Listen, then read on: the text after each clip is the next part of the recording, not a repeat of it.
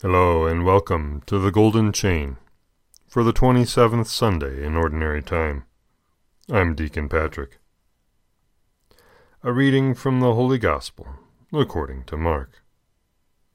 The Pharisees approached Jesus and asked, Is it lawful for a husband to divorce his wife? They were testing him. He said to them in reply, What did Moses command you? They replied, Moses permitted a husband to write a bill of divorce and dismiss her. But Jesus told them, Because of the hardness of your hearts, he wrote you this commandment. But from the beginning of creation, God made them male and female. For this reason, a man shall leave his father and mother, and be joined to his wife, and the two shall become one flesh. So they are no longer two, but one flesh. Therefore, what God has joined together, no human being must separate. In the house, the disciples again questioned Jesus about this. He said to them, Whoever divorces his wife and marries another commits adultery against her, and if she divorces her husband and marries another, she commits adultery. And people were bringing children to him, that he might touch them. But the disciples rebuked them. When Jesus saw this, he became indignant and said to them, Let the children come to me. Do not prevent them, for the kingdom of God belongs to such as these. Amen, I say to you, whoever does not accept the kingdom of God like a child will not enter it. Then he embraced them and blessed them, placing his hands on them the Gospel of the Lord.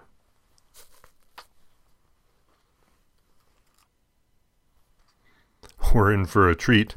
Uh, we'll get a sample of what I've come to call the one tapestry of the Gospels. And it happens throughout the Golden Chain, uh, and it's the um, way, it's, it's the uh, means by which uh, the um, forefathers of the church addressed the fact that there are a number of seeming discrepancies in the Gospels. Modern uh, understanding views these through a psychological lens, um, saying, well, different people remember things different ways. But the uh, ancient church fathers realized the Holy Spirit inspired this word and there's a reason that we have things worded differently from uh, the way that they are, and it's because it's one tapestry. It's not four gospels separate, it's one flowing tapestry. And uh, so we'll get a, a, sample of that from St. Augustine. However, first we get uh, Theophylact addressing uh, Jesus' uh, response to the question from the Pharisees. They come to him indeed, and do not quit him, lest the multitudes should believe on him, and by continually coming to him, they thought to bring him into difficulty, and to confuse him by their questions. For they proposed to him a question which had on either side a precipice, so that whether he said it was lawful for a man to put away his wife, or that it was not lawful, they might accuse him and contradict what he said out of the doctrines of Moses. Christ, therefore, being very wisdom, in answering their question, avoids their snares. Chrysostom.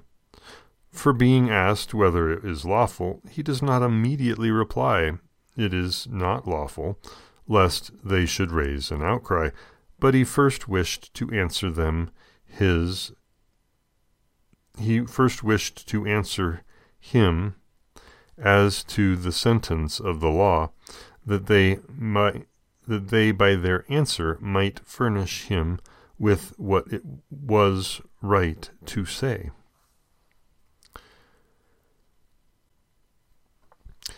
And here we get to the one tapestry argument uh, of the Gospels, where St. Augustine will present uh, a slight difference between the Gospels and then uh, illustrate how they're actually one tapestry. Augustine.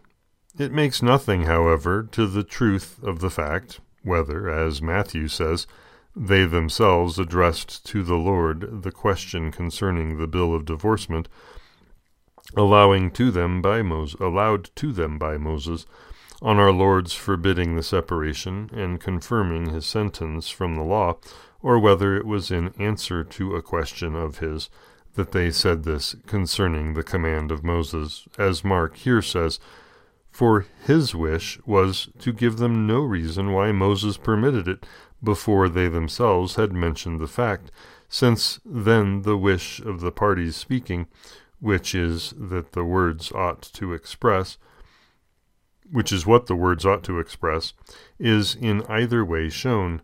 There is no discrepancy, though there be a difference in the way of relating it. It may also be meant that, as Mark expresses it, the question put to them by the Lord, What did Moses command? Was in answer to those who had previously asked his opinion concerning the putting away of a wife, and when they had replied that Moses permitted them to write a bill of divorcement and to put her away, his answer was concerning that same law given by Moses how God instituted the marriage of a male and a female, saying those things which Matthew relates, on hearing which they again asked, which they again rejoined, what they had replied to him when he first asked them, namely, Why did Moses command? Augustine continues, Moses, however, was against a man's dismissing his wife, for he interposed this delay, that a person whose mind was bent on separation might be deterred by the writing of the bill, and desist, particularly since, as it related among the Hebrews, no one was allowed to write Hebrew characters but the scribes. The law, therefore, wished to send him, whom it ordered to give a bill of divorcement, before he dismissed his wife, to them, who ought to be wise interpreters of the law and just opponents of quarrel. For a bill could only be written for him by men who were who by their good advice might overrule him, since his circumstances and necessity had put him into their hands, and so by treating between him and his wife they might persuade them to love and concord. But if a hatred so great had arisen that it could not be extinguished and corrected, then indeed a bill was to be written, that he might not lightly be put away her who was the object of his hate, in such a way as to prevent his being recalled to the love which he owed her by marriage, through the persuasion of the wise. For this reason it is added, for the hardness of your hearts he wrote this precept.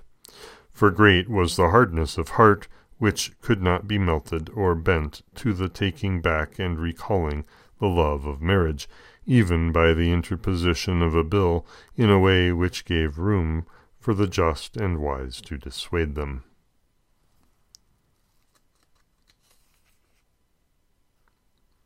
Bede. The reward then of marriage is of two to become one flesh, virginity being joined to the Spirit becomes of one Spirit.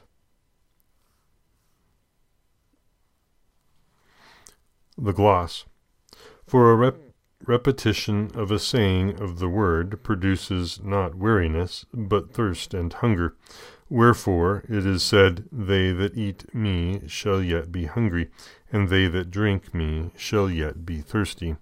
For the tasting of the honeyed words of wisdom yields all manner of savour to them who love her. Origen. If any of those who profess to hold the office of teaching in the church should see a person bringing to them some of the foolish of this world, and low born and weak, who for this reason are called children and infants, let him not forbid the man who offers such an one to the Saviour, as though he were acting without judgment.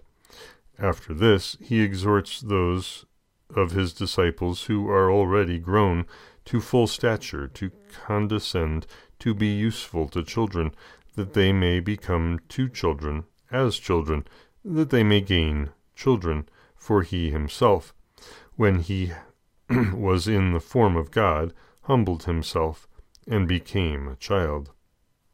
Chrysostom, For indeed the mind of a child is pure from all passions, for which reason we ought by free choice to do those works which children have by nature. Theophylact. Persons who have both in their intention and their work the harmlessness and simplicity which children have by nature. Bede. A child does not contradict his teachers, nor put together reasons and words against them, but receives the faith what what they teach and obeys them with awe so we also are to receive the word of the Lord with simple obedience and without any gainsaying. Pseudo Chrysostom. Fitly does he take them up into his arms, to bless them, as it were, lifting into his own bosom, and reconciling himself to his creation, which in the beginning fell from him, and was separated from him. May Christ startle you with joy.